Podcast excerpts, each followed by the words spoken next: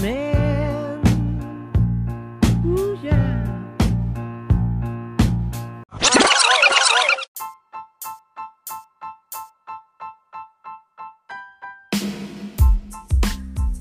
Welcome to D Next, the Innovation and Entrepreneurs Podcast, and I'm your host, Paul Coides.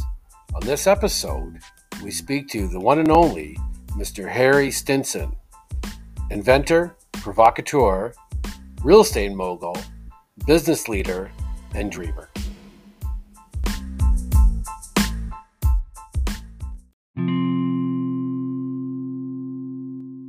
And recording. Okay, if you wouldn't mind, state your full name for the record and tell us a little bit about what you do. Well, my name is Harry Stinson, and I'm, uh, well, I guess I'm a developer, but done a lot of things over the years. Uh, started in the restaurant business. Uh, I guess what I've done consistently over the years is what I'd call hospitality real estate. Can you tell us a little bit about where we are right now and how did we get here, this place? Well, where we are right now is in just the end of the pandemic, and we're physically in Hamilton. Um, most of my life was spent in Toronto.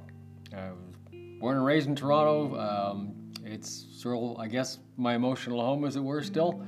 Uh, it's the big city ambiance. Um, Hamilton, I'm, I'm here because of the buildings, and that's what I have actually done most of my life is uh, buildings, uh, creating buildings, designing buildings, um, and operating the buildings. I mean, I, I don't see them as a commodity like the, frankly, like the condominium market has become. It's just sort of, you know, pork bellies. People buy and sell condos and they get automatic guaranteed profits, so like Bitcoin, maybe, perhaps. Um, I see buildings as, as uh, basically a, as, a, as a landmark, as an icon. Um, let me rephrase that. Um, I guess people like to think. Let me stop there. There's a there's a word I'm struggling for. Would you would you people leave their leg the legacy? Okay. I see buildings as a bit of a legacy. Um, they can be a personal legacy, of course, but they're they're also um, they become symbols. You know, a, symbol like the Eiffel Tower becomes Paris. Uh, CN Towers become Toronto, whether or not that's a good thing, but you know, it is a symbol. You know it's Toronto when you see that building. You know what the Disneyland Castle represents. It's it's Disney. Uh, you know what Buckingham Palace is. They're the, the, the pyramids. You know, buildings actually are symbolic, and and they last. You know, hopefully thousands of years. Maybe not modern buildings, but uh, they last a long time. People look at them, they admire them. They're they're cross culture, they're cross times, uh, and they're living, breathing things. So I, when I get involved in the building, um, it's not only the design concept at the beginning, but it's how they operate uh, after all. Um, One King West is a classic example of that. That that was a building, is a building that is uh, apparently or was originally deemed structurally impossible. It's 29 feet wide, 51 stories tall. It's right at the corner of King and Yonge in downtown Toronto, so ep- most difficult place to build because there's no room to build or do anything. Um, it was designed as a condominium hotel, and it's been enormously successful as a mixed-use project. And it, I think, the most enjoyable, fulfilling part of that project was not, you know, closing the deal, selling the condos, and making an upside on it. Other story completely.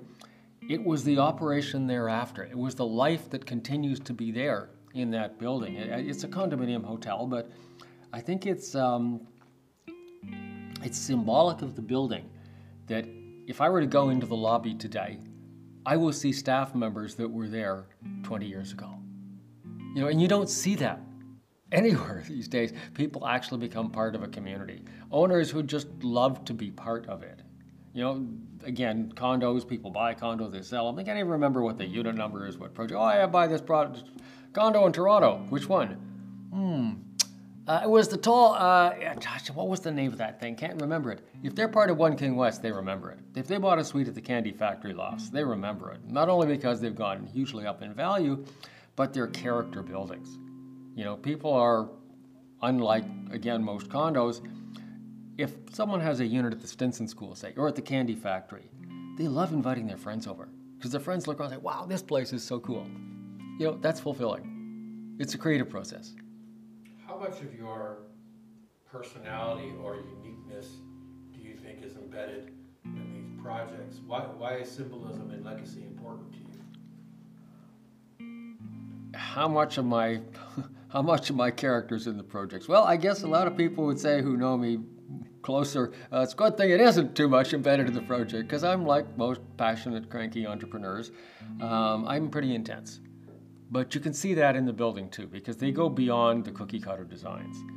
Um, yeah, it, it's fulfilling to see it done in the same way that it's actually fulfilling to to clean one's house. You can see something done. I mean, finishing that Excel spreadsheet, maybe to some people it's pretty exciting. Wow, look at the numbers. But it's not. It means nothing. Plus, the file's usually gone by accident in a minute. But when you do a building and you've created something, it's there. It's like bricklayers would take their kids past a, you know, a subdivision or a, pro, a building they were involved in and say, I built that. And it means something to them. They created something that will outlast them. Um, I like I like creating the buildings. They they are lasting things. Okay, tell me about Buffalo. Do you remember first laying your eyes on the hotel in Buffalo, and what were you thinking? Well, how I got involved in Buffalo was sort of indirect. Uh, it started with a building called Buffalo Central Terminal, uh, which is an abandoned train station in Buffalo, just outside the core. Uh, and it's a magnificent structure. I was working on at the time another historic building in Niagara Falls, and the called the Hotel Niagara, and the architect uh, said, you know, the, if, if you really like these old buildings, you'll love this one. So they arranged for me to go into this building, and this was like February, you know, cold, and this building is frozen. There's no heat or anything in there. So we get, you know, we open this little side door, go into this massive train station that is essentially a replica of uh, Grand Central in New York State, in New York City. Same architects, same train company at the time and it was breathtaking. And I just thought, oh, I got to work on this building. Um, but the problem was that it was a building that is a public landmark. It is uh, owned by a nonprofit group. Um, and here I am, this guy from out of town, from Toronto. Uh, no credibility in that city. Um, no political connections or anything. Um, hadn't donated to any politicians at the time um, or today. today. And so I, you know, I didn't have the credibility. So I thought, you know, if I can do another project here that is not, uh, you know, got the strings attached of being a, a, public entity, so there's no, there's no approval process. If we can acquire it and revitalize it, something of that scale, that would be credibility. And so we ran across this hotel in Buffalo called the, the Adams Mark. Enormous building, you know, it's well over half a million square feet, seven acres of land right dead center downtown across from City Hall. Great location. And frankly, it was a white elephant. It's a brutalist, relatively ugly building as it was at the time, but it was alive and operating. Not to its original standard. It was originally the Buffalo Hilton, and it was a four star. It was the place in town for probably a decade. And then it, you know, it declined over time for various reasons, I guess. Uh, but it was built way beyond its necessary scale. The rumor was it was intended to be a casino hotel.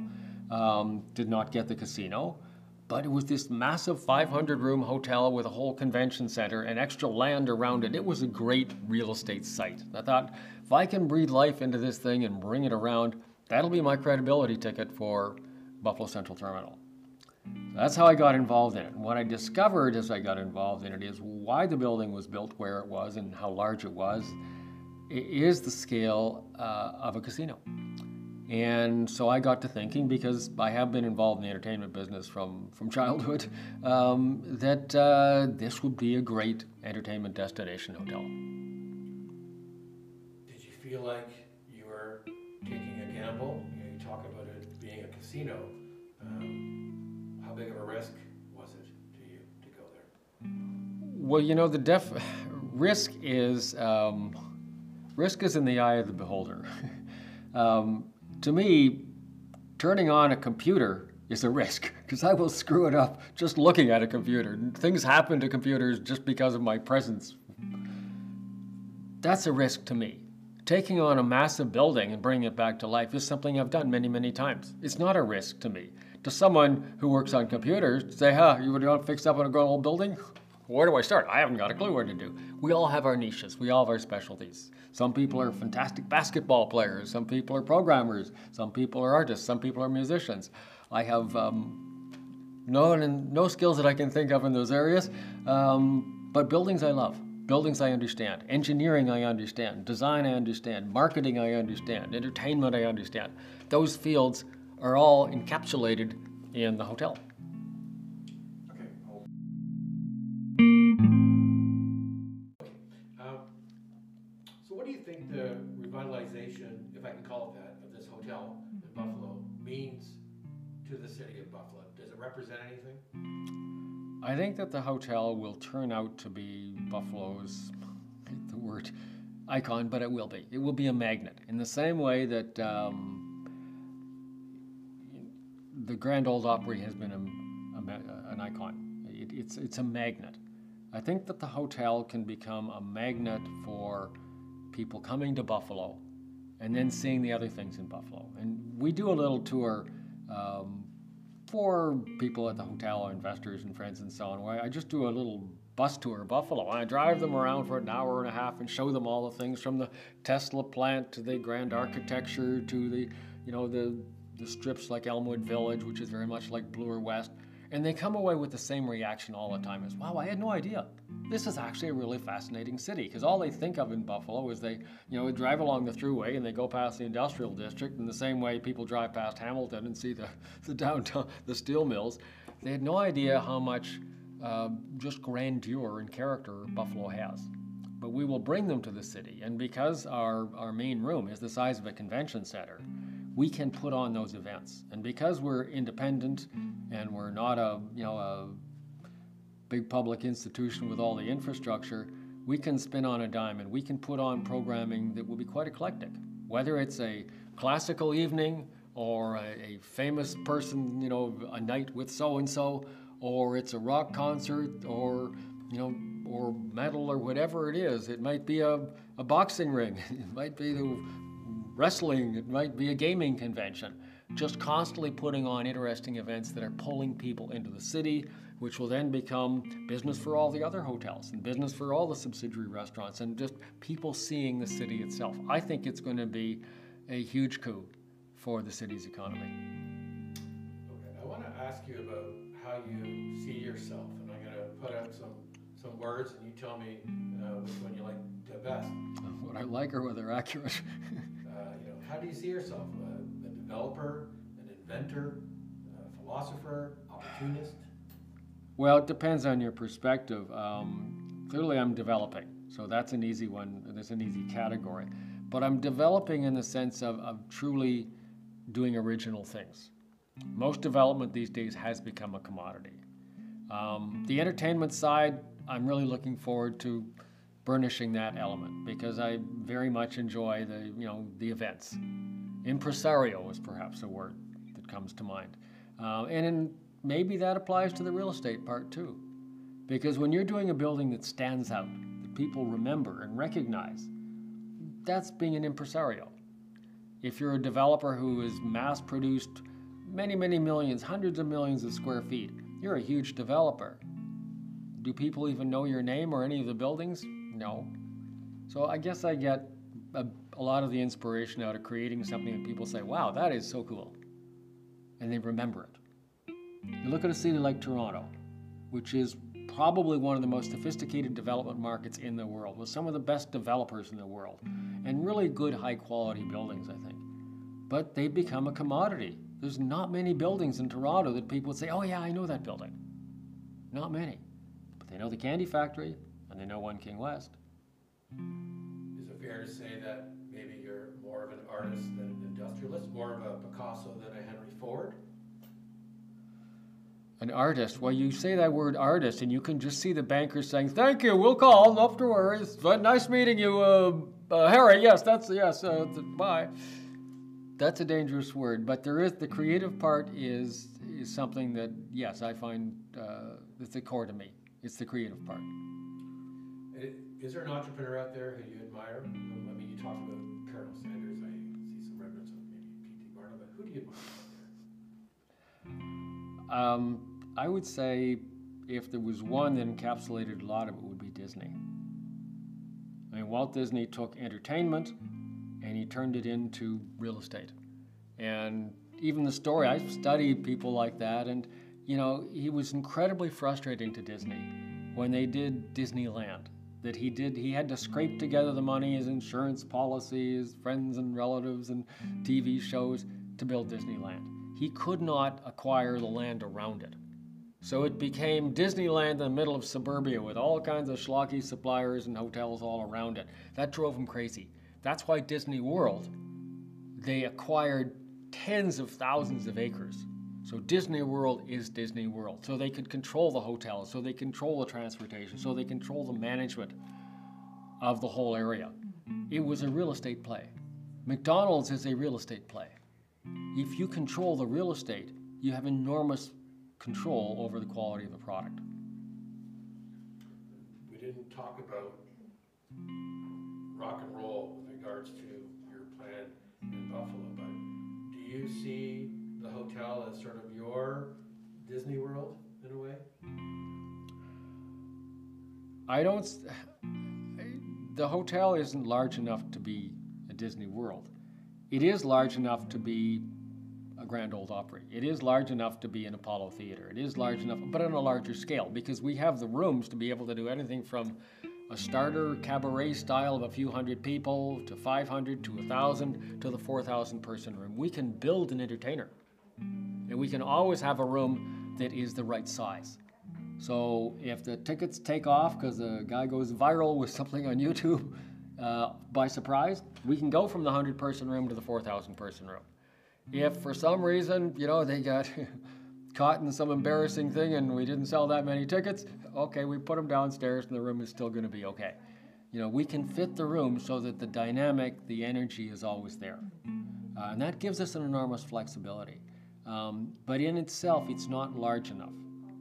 Um, so yes, I see the potential for others, but I don't just see it at that building. I see the potential for doing this with other buildings, so that people think of that that destination as truly an experience in itself. I would like to do something in a warm climate. Not surprisingly, being Canadian, you know, whether it's Cuba or Florida, um, you know, a place where you know, in a way that you do with any brand, you know what you're going to get, and it's not that you know that it'll look like every other Hilton Garden lobby, but you know the hospitality, you know the spirit, and you'll be welcomed there. And in a way, we may be able to take the real estate concept of a place you live uh, and have it so that you can actually, if you're renting a place in Toronto in a certain building that's managed by us, um, you're going to feel confident that if you move to Dallas, that, oh wow, I know these people, that's good, I feel comfortable with that. There's a certain style. And hotel chains like the Four Seasons have done that brilliantly. But it's on an overnight stay. You don't see that much in rental buildings. And rental is going to become more and more an acceptable, as it used to be, way of, of higher end superior living. It isn't just that, you know, slum landlord.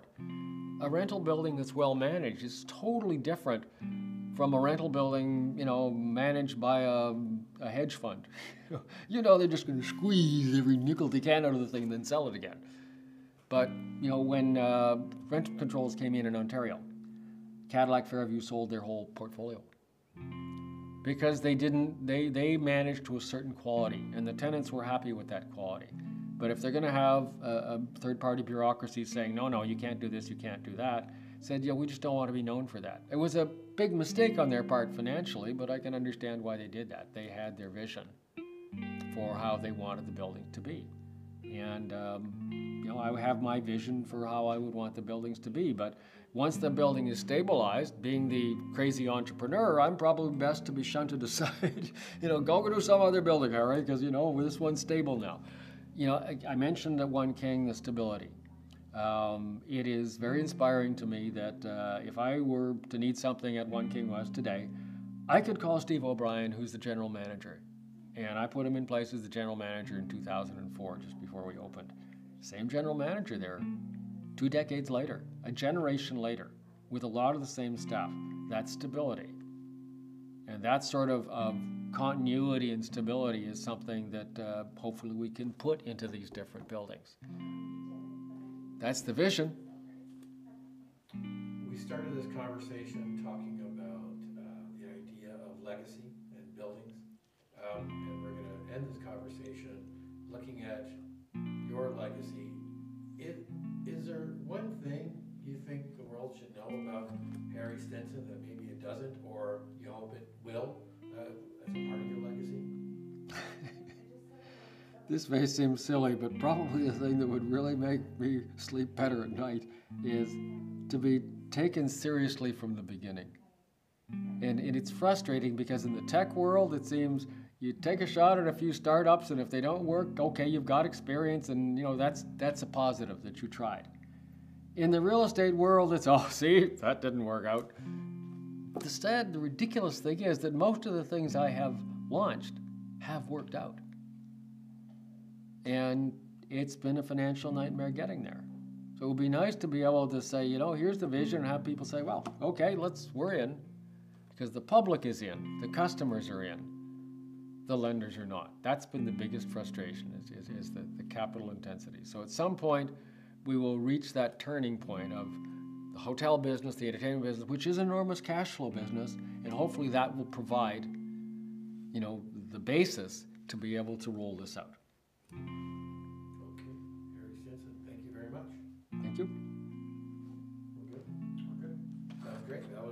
Golden, as they say. Oh, that was